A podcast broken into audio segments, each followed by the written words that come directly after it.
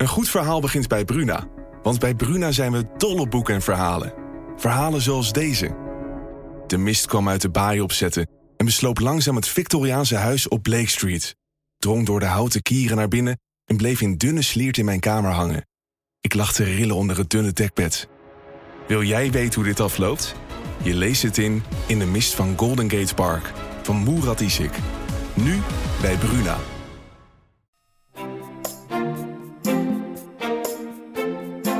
Dit is Kwestie van Centen, een podcast van de Financiële Telegraaf. Met Martin Visser en Herman Stam. Martin, het mooie van jou als uh, gast bij deze podcast altijd hebben is dat je enorm flexibel bent van geest. want uh, zo hadden we twee uur geleden nog uh, bedacht, we gaan het over de huizenmarkt hebben. Want het bevalt ons goed om van die grote thema's te bespreken, net als met de pensioenen. Mm -hmm. En de huizenmarkt hoort daar zeker ook bij, omdat die prijzen maar blijven stijgen, hoewel we wel in een hele dikke crisis zitten. Maar? Maar goed, lange, een lange inleiding kort. Toen begonnen we toch nog wat langer te praten over uh, de ontslagen bij uh, Rabobank, hoe het, uh, de ABN-cijfers, Heineken, de ontslagen. we leven in weken vol tumult en dachten we, ja, we moeten eigenlijk ook voor onze luisteraars daar wat meer duiding bij geven. Ja. Waar we, in wat voor week we zitten. We zitten natuurlijk in weken van kwartaalcijfers, dus we gaan meer dit soort resultaten zien. Maar mensen worden er volgens mij ook een beetje angstig door. Dat ze denken van, hé, hey, kom nou inderdaad die ontslaggolf waar we al zo lang, voor bang, waren, waar we lang bang voor waren.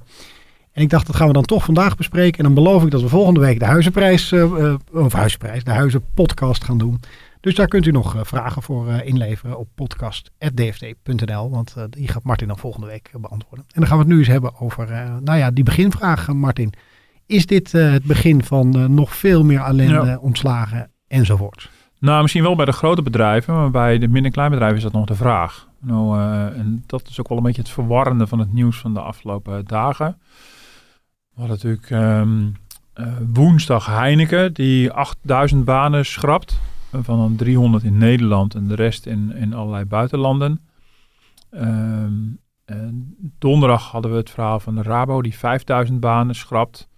Uh, we hadden al aankondigingen van plannen van ABN AMRO, van Shell, ja. KLM uiteraard. Ja. Um, en je ziet dus vooral dat aan de ene kant de, de, de, ja, de grote klappen vallen de echte harde klappen vallen eigenlijk bij het midden- en kleinbedrijf. Maar het nieuws wordt nu gedomineerd deze dagen door, door de echte grote bedrijven. Mm. Nou, soms ook echt de grote multinationals die met enorme reorganisatieplannen komen. En het is, het, is, het is lastig om het ene automatisch naar het andere te vertalen, uh, denk ik. Um, dus, dus dat maakt het ook wel, dat maakt het ook misschien een beetje verwarrend. Dat je denkt van, oh ja, dus het is nu toch begonnen. Schuiven mm. eigenlijk al heel lang al maanden op van, nou ja, de, de viermensgolf gaat komen, de werkloosheid gaat stijgen. Dat is ook steeds de prognoses van, van het Centraal Planbureau en van heel veel economische bureaus van, uh, van de banken. Ja, en we zien dat nog steeds niet gebeuren, ondanks alle ellende waar heel veel kleinere ondernemers natuurlijk, natuurlijk in zitten. Maar dat zijn wel twee verschillende, uh, twee verschillende zaken. Dat groot, groot bedrijf, en zeker die multinationals, beursgenoteerd vaak. Ja. En, en wat we gaan zien bij de restauranthouder, de kroegbaas, de winkelier. Uh, dat is echt wel een andere koek, denk ik. Waar, waarom, uh, ik snap dat je dan heel veel bedrijven met elkaar gaat vergelijken als je het over ABN en Heineken hebt, maar waarom grijpen ze dit moment zo aan? Ik denk vooral ja. dat mensen heel erg uh, vertwijfeld zijn van, hé, hey, maar bijvoorbeeld bij de Rabobank, die maken toch nog steeds enorme winst. En waarom moeten ze zoveel mensen eruit gooien? Nou, dat, dat, dat zegt dus al heel veel. Um, um, Kijk, dat, dat, dus in die zin dan zie je meteen al hoe onvergelijkbaar het is. Ik bedoel, er zijn uh, eigenaren van restaurants die een omzetdaling hebben van 100%. Uh-huh. Of misschien van 85% omdat ze een beetje goed maken met, met mate de thuisbezorgen. Um, uh, die hebben nou, na, nagenoeg geen omzet meer. Uh, helemaal geen winst. Laat staan inkomen en teren dus echt in op persoonlijke potjes. Uh-huh. Of, of bouwen schulden op.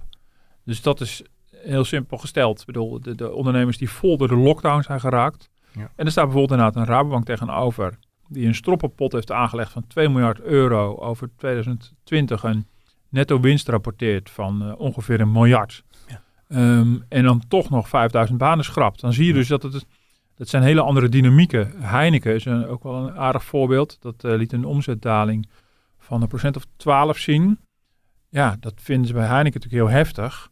Maar ja, de kroegbaas, die lag daarom. Een omzetdaling van 12%, dat mocht hij hopen. Ja. En bizar, omdat ze zo afhankelijk zijn van die kroegbazen. Omdat ze Ja. daar natuurlijk eh, heel veel van hun bier aan eh, Ja, nee, zeker. Maar goed, maar kijk, Heineken heeft natuurlijk, heeft natuurlijk ongelooflijk last. Ik bedoel, dit, bedoel, die banken en Heineken en Shell en ook wel K en KLM zeker. En ook wel Tata. Dat zijn ook bedrijven die wel degelijk echt last hebben van corona. Mhm.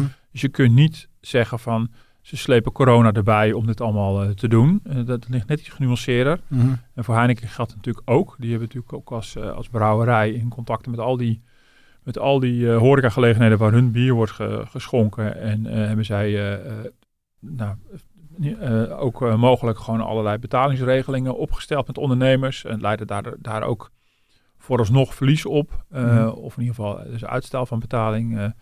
Eh, Heineken heeft natuurlijk ook te maken eh, met eh, het feit dat er gewoon minder, dat er natuurlijk gewoon veel minder bier wordt getapt in al die cafés. Mhm. Dat wordt voor een deel weer goed gemaakt door de verkoop, bijvoorbeeld in supermarkten en dergelijke. Maar uiteindelijk onder de streep is dat toch ook wel degelijk een corona-effect. Kijk, voor Shell zie je bijvoorbeeld ook eh, dat, natuurlijk, dat, wij, dat de mobiliteit is natuurlijk ingestort. Ja. En niet alleen in Nederland. Dus in grote delen van de wereld is dat gebeurd. Dus de vraag, en, en, en ook nog eens een keer, in, in het begin van de, van de coronacrisis zag je natuurlijk wel degelijk ook een effect op, op eh, de industrie. En eh, dat is inmiddels, is dat effect, zijn we wel grotendeels weer overheen. Maar dat, zo begon het natuurlijk wel. Ik bedoel, Mhm. als we even een jaar teruggaan in de tijd, en toen in China begon met de corona, daarna Italië en toen naar Europa en de rest van de wereld, eh, was het ook zo dat allerlei productielijnen stil kwamen te liggen. Dat in China en op een gegeven moment ook wel in delen van Europa fabrieken werden gesloten. Ehm, dus de, eh, en inderdaad ook het hele verkeer eh, is, natuurlijk, eh, is natuurlijk aanzienlijk minder. Dus, dus de algeheelheid zie je dus de vraag naar olie natuurlijk enorm afnemen. Mhm. Dus daar heeft Shell dan last van. De banken kampen ermee dat ze natuurlijk verplicht zijn om ehm, eh, bij, de, bij de Europese Centrale Bank, de toezichthouder, allerlei economische scenario's in te dienen over hoe het zou kunnen gaan aflopen met de economie. En op basis daarvan stroppenpotten moeten aanleggen. Dat drukt natuurlijk ook op hun resultaten. Ja, want dat wilde ik aan je vragen. hè. Zijn, zijn, dan gaan we zo verder op, het volgende, op, het- op je punt. hoor. Maar ehm, hebben die banken daar niet te veel last van? Hebben niet te strenge regels voor ze gemaakt, Ja. waardoor ze nu filialen moeten gaan schrappen, personeel moeten gaan ontslaan? Ja, ja, maar aan de andere kant, ja, dat is ook wel een beetje een les geweest van de financiële crisis. Dat, Mhm. dat het natuurlijk wel goed is om daar inderdaad conservatief eh, in te zijn. Ehm, want je wilt natuurlijk niet dat, je, dat de financiële sector op een gegeven moment wordt overvallen door allemaal tegenvallers. Mhm. Eh, we zijn natuurlijk in de financiële crisis zijn we natuurlijk begonnen ook met die stresstesten. En er was aanvankelijk heel veel kritiek op, omdat heel veel van die stresstesten ook wel een beetje slapjes waren. Ja. Dat ze natuurlijk wisten dat bepaalde banksectoren in bepaalde landen er slecht voor stonden en toch allemaal slaagden voor die test. Dus in die, is, in, in- dus in die zin is het natuurlijk wel goed dat daar hele strenge regels eh, op zitten. Mhm. Omdat natuurlijk, ja, een bank is niet zomaar alleen maar een bedrijf, maar het is ook een essentieel onderdeel van, eh, van, de- van de financiële dienstverlening en dus een soort smeerolie voor de economie. Mhm. Eh, dus in die zin is dat ook is dat ook wel logisch. Ja, en of dat bete- betekent dat een bank meteen allemaal kantoren moet sluiten omdat ze een stop moeten aanleggen, ja, dat heeft natuurlijk gewoon met bedrijfsvoering te maken. Mm. En wat je natuurlijk dan ziet, is dat ik somde net allemaal op op welke manier de bedrijven echt schade ondervinden van corona. Nou, bij KLM is het natuurlijk evident. Bij Tata speelde inderdaad de rol van dat natuurlijk de inter- internationale industrie natuurlijk al klappen had gekregen in het begin. Mhm. Ehm, eh, dat, hoewel die schade natuurlijk wel heel duidelijk aanwezig is bij die bedrijven, je ook wel ziet dat, dat dit soort bedrijven natuurlijk de gelegenheid ook de baat neemt om plannen die er al lagen naar voren te halen, te versnellen. Kijk, wat bij, bij, bij ABN, ABN AMRO en bij Rabo is het natuurlijk een versnelling van een trend. Want sinds de financiële crisis doen deze banken niet, bijna niets anders dan afslanken en mensen ehm, ontslaan. Dan noemen ze het zelf ook niet ontslaan, want het is vaak het, is, het zijn afvloeingsregelingen en vrijwillig vertrek Mhm. en, en, en weet ik wat allemaal. Dus het aantal mensen dat echt daadwerkelijk ontslagen wordt is misschien wel beperkt, maar toch eh, de werkgelegenheid in de financiële sector is natuurlijk enorm gedaald. En dat is een, dat is een, ja, dat is al een veel, dat is een langer lopende trend. En het krijgt nu weer een extra, Maar dat is vooral Boost. doordat het meer digitaal wordt, dat je ja, filialen minder nodig hebt. dat Precies. Ja, ja. Ja, en, ehm, en dat zie je natuurlijk op meer, dat zie je natuurlijk in detailhandel natuurlijk ook, dat deze coronacrisis ook weer een versterking zal zijn van de trend die al gaande was Mhm. van, van de fysieke winkel naar digitaal. En eh, met die grote bedrijven zie je dat ook. En, en in zekere zin, ik bedoel, ik had er van de week nog een verhaal over geschreven, ook met Corné van Zijl, onder andere, nou, die was beurscommentator, ook vaak in de krant en op de site, eh, die ook wel zegt, ja, is ook, ja, in deze wereld heel gebruikelijk om, om ja, je wil richting je aandeelhouders ook laten zien dat je meteen korte metten maakt met de tegenvallers die, die je op ziet doemen. En dus wordt de gelegenheid te baat genomen om eh, meteen te hakken. Ja, Mhm. Je hoeft maar te zeggen, ja, het komt door corona en iedereen eh, vindt het oké. Ja. Ehm, dus dat speelt ook een rol. Dus dat Ja. loopt heel erg door elkaar heen. En dat is voor een. eh, en ik ik bedoel, dit, eh, nou goed, ik noem een aantal voorbeelden van echt van multinationals, zoals Shell en Heineken. die opereren op, de, op die wereldmarkt. En die zien natuurlijk tegenvallers in allerlei markten, op allerlei plekken. Ehm, eh, en die, eh, dat zijn natuurlijk ook bedrijven die ook vri- vrij snel kunnen expanderen, maar toch ook wel heel snel de broek weer in de riem kunnen aantrekken. Dat heeft een hele andere dynamiek dan bijvoorbeeld die restauranthouder Ja. die, ehm, die zijn zaak heeft en misschien de ambitie heeft om later nog eens een keer een zaak te openen, maar heel veel ook helemaal niet. Die wil gewoon één mooie zaak. Ja. Eh, en dat is natuurlijk niet vergelijkbaar met een Heineken die, die om de zoveel tijd weer nieuwe landen betreedt en, en uitbreidt en uitbreidt en uitbreidt. Dus dat is een hele andere dynamiek. Dus nou goed, bij Heineken zie je natuurlijk ook, dan, dan wordt het nu heel snel ingegrepen. Ja, met de bedoeling natuurlijk dat je de, dat je de kostenbasis fors verlaagt Mhm. de winstgevendheid weer verhoogd, aandeelhouders blij. En ze weten natuurlijk met 1, 2 jaar, als deze crisis weer achter ons ligt, dan hopen ze natuurlijk gewoon weer op het oude niveau of, of daar ver weer boven te zijn. En dat met een kleinere organisatie, waardoor je misschien meer winst maakt nog. Ja, precies. En eh, ja, dan zou je kunnen zeggen dat je zonder de crisis misschien ook wel kunnen doen. Alleen het is nu een hele goede aanleiding. En dat, Mhm. dat, dat grijp je dan aan. Terwijl die restauranthouder straks blij is als hij erin slaagt om weer terug te gaan naar zo'n 100% omzetniveau van Mhm. voor de crisis. Ja. En misschien bang is dat hij een deel van, van zijn klandizie misschien wel blijvend kwijt is aan, aan, aan weet ik veel, wat, thuisbezorgd klanten. Of eh, eh, goed, nou, Ja. in ieder geval, ik noem een restaurant als voorbeeld. Dat kan ook voor een winkelier gelden. Misschien nog veel sterker. Die bang is dat, Ja. dat, dat die straks op blijft boksen tegen bol.com. En misschien dankzij de coronacrisis dat die slag definitief gaat verliezen. Dat is een heel ander soort dynamiek dan bij die hele grote bedrijven. En dus kan je niet automatisch zeggen het een leidt vanzelfsprekend tot het andere. Dat gaat, vond ik het wel eh, opvallend dat eh, Heineken-CEO Dolf van der Brink zei van ja, we zien waarschijnlijk wel 20% van de Ja. horecazaken omvallen. Waar Ja. hij natuurlijk ook eh, heel veel last van gaat krijgen. Als Ja, zeker. Dus hij heeft natuurlijk ook belang bij om dat te roepen. Mhm. En hij zei, na 10 tot 20 procent eh, gaat mogelijk omvallen. En zei vrij stellig, want de, de, de steunmaatregelen voldoen niet. Of die zijn niet,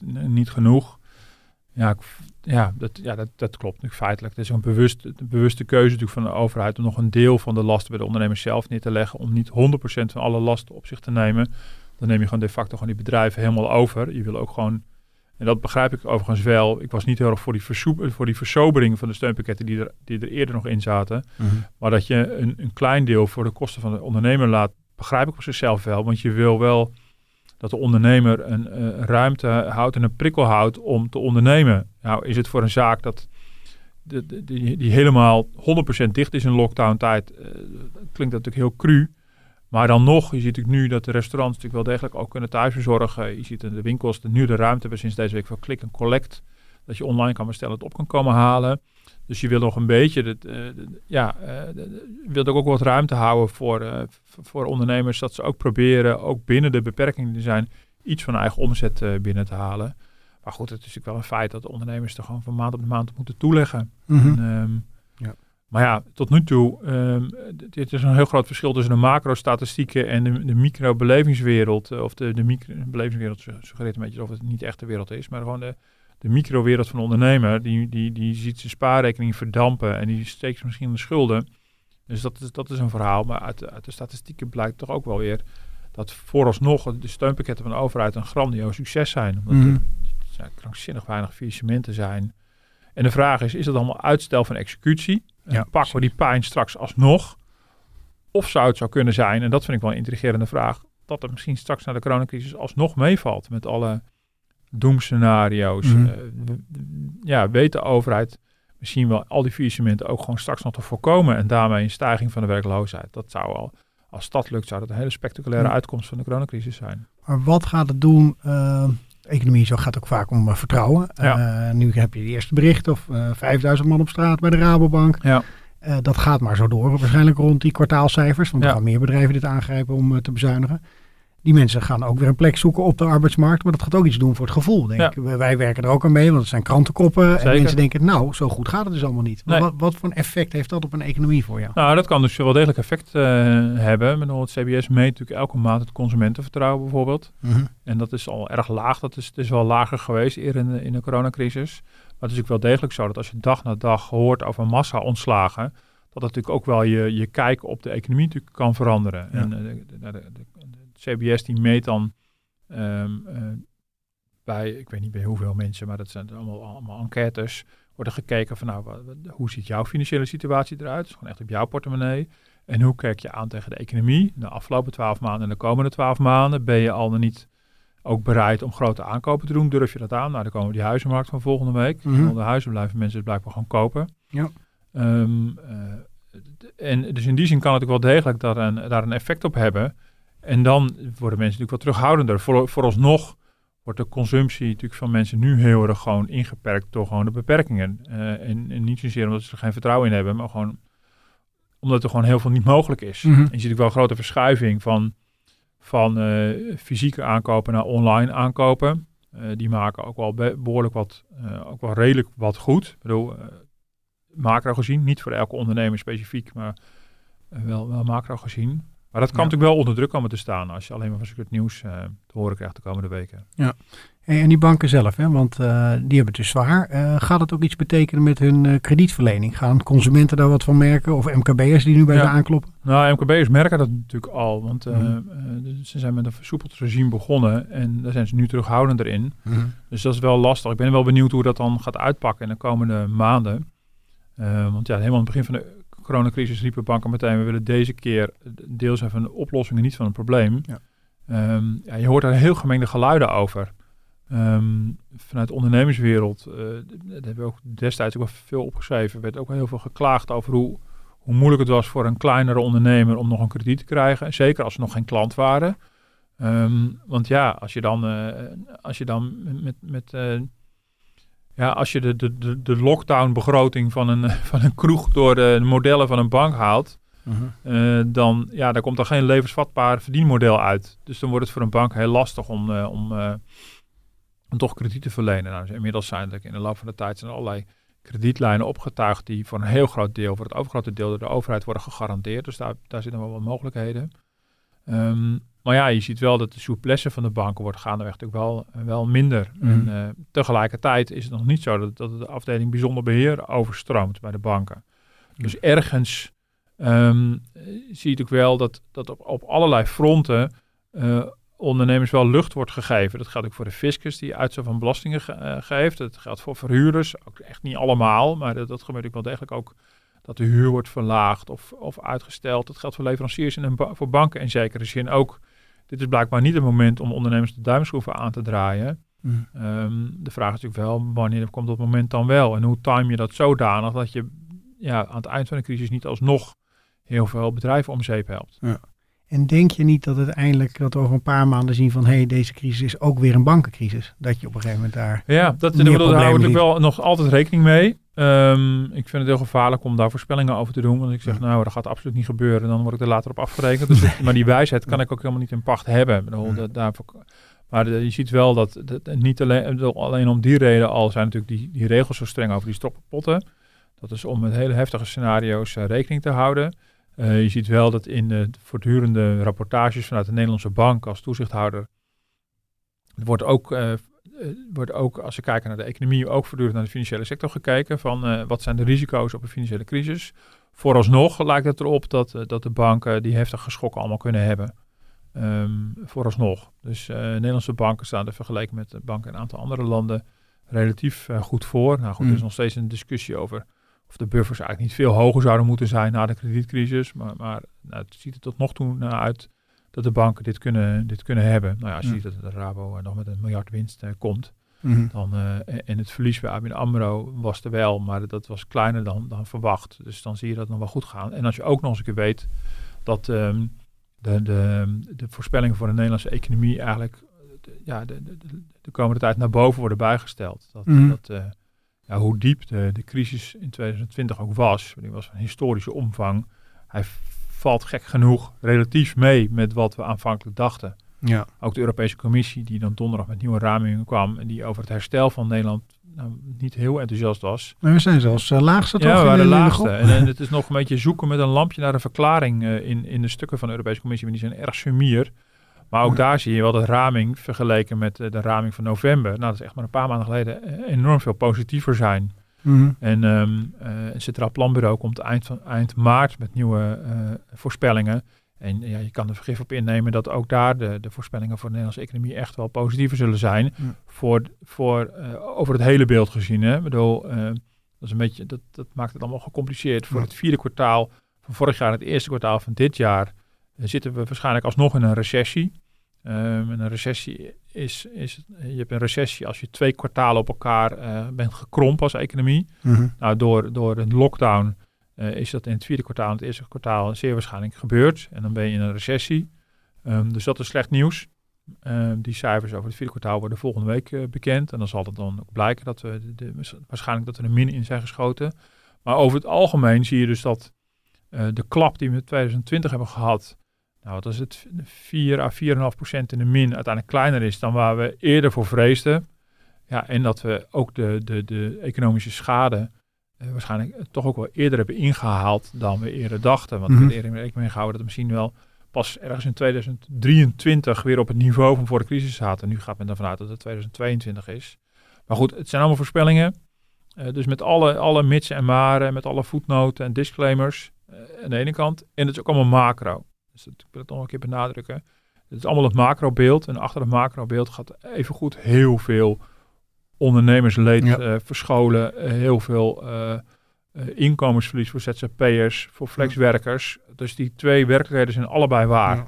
Ja, dat eh, hebben we toen ook gemerkt dat we inbelden met een eh, leverancier aan kapperspullen, toch? Dat je dan Ja. echt zo'n heel concreet verhaal van hoe mensen diep in de schulden zitten. Precies, dat is natuurlijk gekmakend. Want als ik dan zeg dat het eh, steunbeleid een grandioos succes is, ja, daar koop je natuurlijk helemaal geen moer voor. Als jij inderdaad kapper bent, in het geval van, eh, van die inbellen die we toen hadden, waar voorbeelden zijn van mensen die gewoon zich diep in de schuld hebben gestoken. Ja. En die denken van ja, wat, wat, is er eigenlijk over voor mijn Ja. bedrijf? En zich niet herkennen in die verhalen van ja. en zich daar niet in herkennen. ja. Dus dat is, dus er wordt heel hard gewerkt, begrijp ik, achter de schermen tussen, tussen MKB Nederland als ondernemersclub en bijvoorbeeld het ministerie van Economische Zaken om te kijken of ze daar iets aan kunnen doen. Mhm. Maar dat blijkt nog niet zo makkelijk te zijn. Want dat is, ja, we- wat we nu hebben gedaan, eh, wat er nu is gebeurd de afgelopen, eh, afgelopen jaren is al ongekend. Dus grootschalige compensatie voor loonkosten en voor andere vaste lasten. Ehm, eh, voor, voor vaste lasten. Ehm, eh, maar daarmee heb je nog niet het inkomen zeker gesteld van mensen. Daarmee heb je nog niet eh, het weggevaagde eh, potje, eh, de vermogens die, die weg zijn, het, het pensioen van ondernemers, Ja. dat heb je niet opgelost. En ook niet de schulden die zijn aangegaan. En daar wordt nu naar gezocht. Ja, Je hebt iets gedaan aan de kosten, maar wat nu aan die, aan die inkomens- en vermogenskant? En dat is best wel ingewikkeld hoe ze dat op moeten lossen. Eh, toch nog even macro. Je had het over die eurozone en dat wij dan eigenlijk de, de, de traagste groeier even, Ja. even zijn. Eh, komt het nou ook omdat we gewoon eigenlijk niet zo'n hele diepe dip hebben? Dat we, Ja. Ja, dat speelt wel een rol. Dat is een deel van de verklaring. Maar ik zat naar de cijfers te kijken. Dat is niet de hele verklaring. Maar dat is absoluut waar. Dat wij ehm, eh, dat onze economie in 2020 een, eh, een kleinere klap heeft gehad dan in een aantal andere landen. Ehm, een kleiner dan, het is nog steeds heftig hoor. Ik bedoel, de Europese Commissie gaat uit- vanuit dat onze economie vorig jaar iets meer dan 4% is gekrompen. Nou, dat is Mhm. echt ongekend.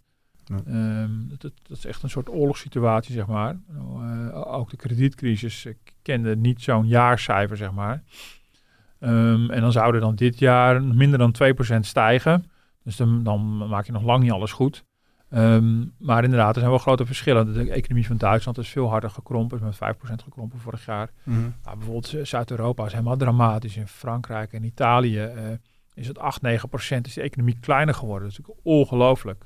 En die maken, die veren natuurlijk ook veel harder op. Dat is Ja. natuurlijk wel logisch. Want ja, alle, alle economische groeicijfers voor dit jaar die zijn allemaal, dat is de economie ten opzichte van vorig jaar. Ja, als je als de economie ineens een stuk kleiner is geworden in het vorig jaar, dan, is, dan, dan lijkt de groei ook fantastisch. Maar dan nog, als je die lijnen gewoon doortrekt en je pakt het startpunt 2019 en je zegt van nou, we zetten dan even alles op 100 zeg maar in 2019 met zo'n index, zet je alles op 100 en je gaat dan kijken wat doen die groeicijfers.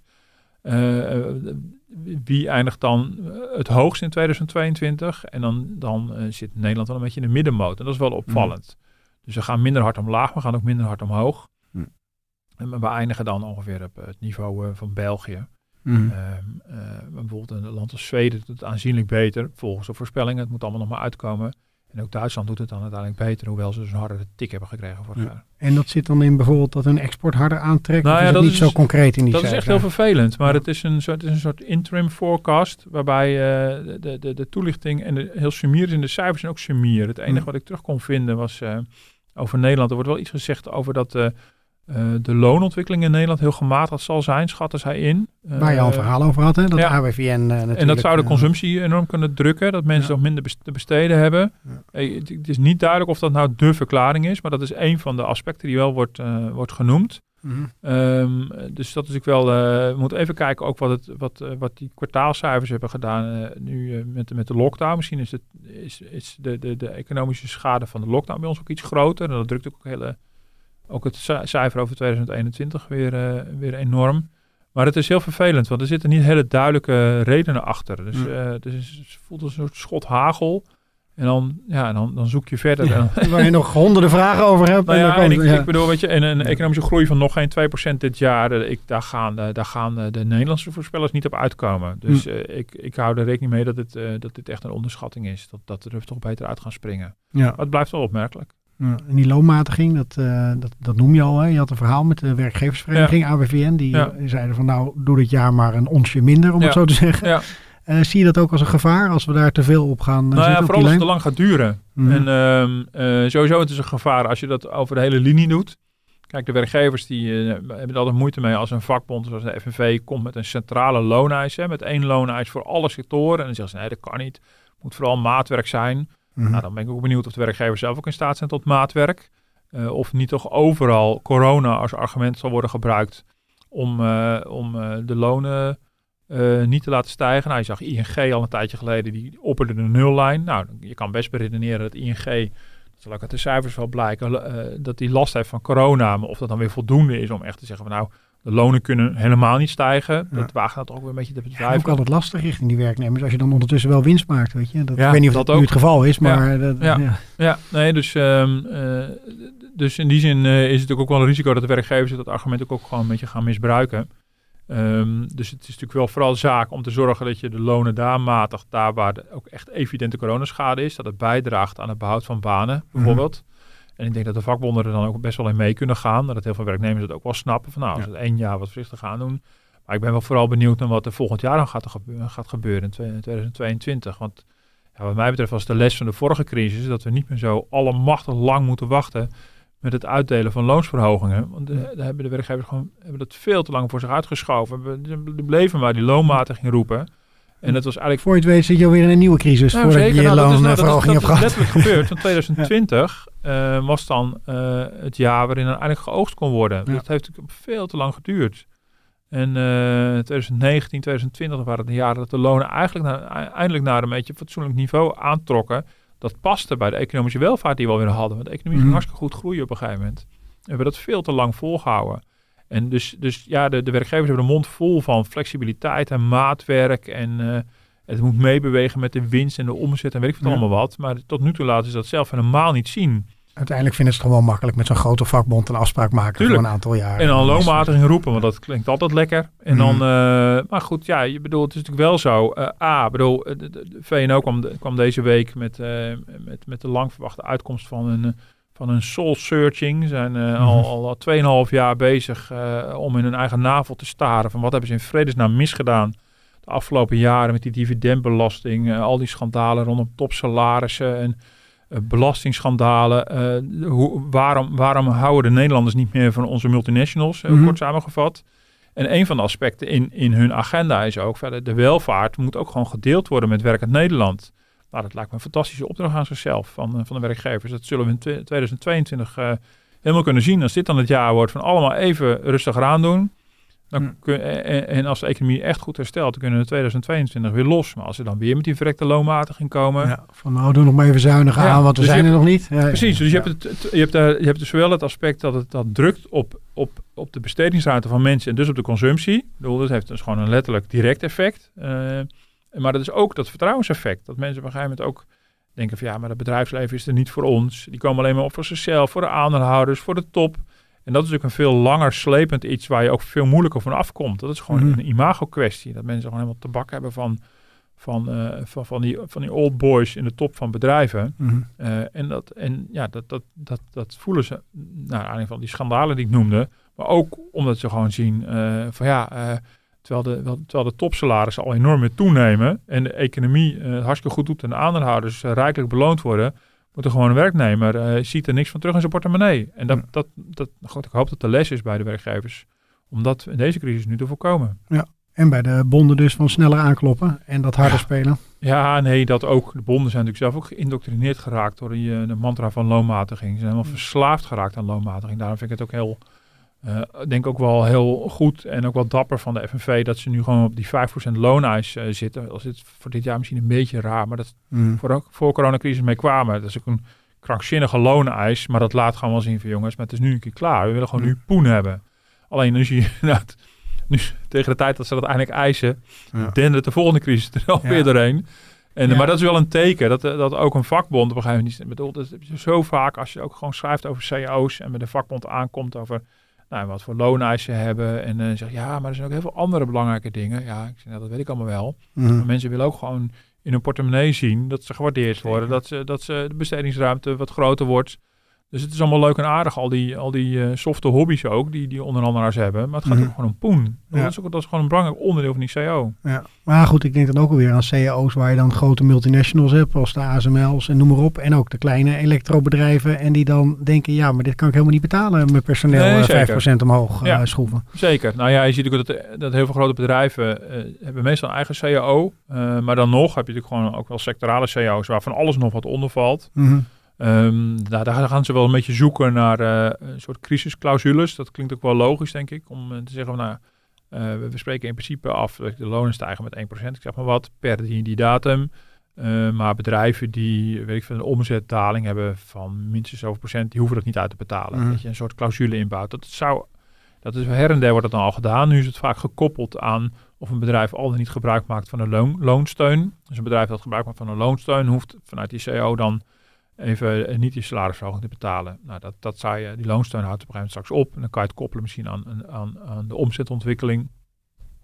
Dat zou op zich wel echt wel een noviteit zijn hoor. Dat je gewoon binnen een branche onderscheid gaat maken van wie Ja. wel en wie niet de, de, de afgesproken salarisverhoging moet uitbetalen. Maar dat kan wel een tijdelijke manier zijn ja, om, om, eh, om de grote verschillen binnen een branche ook wel een beetje tot uiting te laten Ja. komen. Het maatwerk waar je naartoe moet. Ja. Ehm, tot slot, eh, Martin, waar let jij nou op? Eh, we hebben het erover gehad, hè, en dan voor die doemscenario's.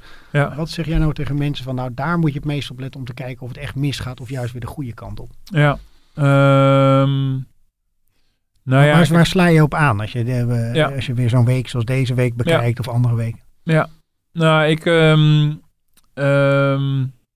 ja, bij die grote bedrijven zit ik wel te kijken van wat is nou de precieze argumentatie. Mhm. En eh, in hoeverre ehm, eh, is het eigenlijk een soort, soort uitbreiding of een heraankondiging van reeds gedane plannen. Dus je even goed uit elkaar ha- houdt wat is, nou, wat is nou echt nieuw. En is het wel allemaal corona of wordt corona ook een beetje gebruikt, zeg maar.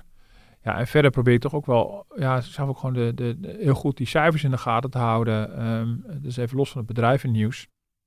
Van, eh, nou, je hebt die wekelijkse faillissementcijfers, je hebt de werkloosheidscijfers. Want die werkloosheid die daalt dus al sinds augustus. Dat ik wel probeer te begrijpen van waarom dat eigenlijk precies? Waardoor, Mhm. wat is daar, is dat, dat zijn ook mensen die ontmoedigd zijn geraakt. Hè? Mensen die hun baan zijn Ja. kwijtgeraakt. Denk ik, nou, dit gaat me niet worden de rest Ja. van het jaar. Ik bied me niet eens meer aan. En dan val je ook uit de statistieken. En dan lijkt het, een, lijkt het goed nieuws, maar dan is het eigenlijk helemaal ge- geen goed nieuws. Dus ik probeer het dan een beetje allemaal uit elkaar te, te houden. Ja, en verder ehm, hou ik ook wel in de gaten wat, wat eh, de economische bureaus en de bank allemaal rapporteren over eh, hoe de consument zijn geld uitgeeft. Eh, die, ja, die banken die hebben natuurlijk allemaal toegang tot hun eigen pintransacties. Mhm. Dus die zitten er behoorlijk real-time zitten erop. En dan kan je heel, heel goed zien, wel weer op macroniveau, hoe de consument zich gedraagt. En je ziet bijvoorbeeld in deze tweede lockdown, is toch het idee dat ze minder de hand op de knip houden dan in de eerste lockdown. Alleen, ja, ze zoeken natuurlijk een andere uitweg. Als je niet meer naar de fysieke winkel kan, dan moet je het op Ja. een andere manier doen. Dus je toch een beetje kan zien van, hey, hoe, hoe reageren de consumenten nu, eh, nu eigenlijk? Want dat bepaalt toch ook een beetje van in welke mate de economie, ondanks alle beperkingen, toch enigszins door blijven eh, laten, laten draaien. Ja, en ik ga ook, ook volgen, wat ik net ook al noemde, ja, of op mijn manier eh, MKB met, met economische zaken erin slaagt om een oplossing te vinden voor die, eh, voor die problematiek van, van weggeslagen vermogens van de ondernemers en oplopende schulden. Mhm. Gaat er bijvoorbeeld een, een soort een belastingkwijtschelding komen? Dat is, dat is ook al geopperd eh, van de week. Ehm, ja, dat zijn toch wel signalen dat het kabinet aan het nadenken is over van oké, we hebben nu steun. Eh, maar op een gegeven moment, het, officieel heet het een steun- en herstelpakket. Op een gegeven moment moet de focus gaan liggen op herstel. En wanneer gaan we dat ongeveer doen? Nou, uh, het kan, uh, als, als, dan moet natuurlijk deze golf, uh, coronagolf natuurlijk minder zijn. Dan moet de vaccinatiegraad toenemen. En op een gegeven moment als de heropening van de economie er echt weer gaat komen, dan moet je ook na gaan denken als kabinet van hoe zorg je dat het herstel uh, wat deels vanzelf komt, maar deels ook geholpen moet worden. Op welke manier ondersteun je dat dan? Ja. Nou, helder. Deze tips blijven we het ook uh, samen volgen. Ja. en de volgende week eerst al eerder aangekondigd die woningmarkt podcast, hè, waar, waar, we dan verder op ingaan. Ja. Dankjewel weer voor je tijd. U kunt ons mailen, dat heb ik helemaal aan het begin gezegd, maar ik zeg dat nog een keer omdat ik het gewoon leuk vind als we veel vragen altijd binnenkrijgen. podcast.dft.nl En u kunt ons terugluisteren op iTunes en op Spotify. Martin, bedankt. Ja, tot volgende week.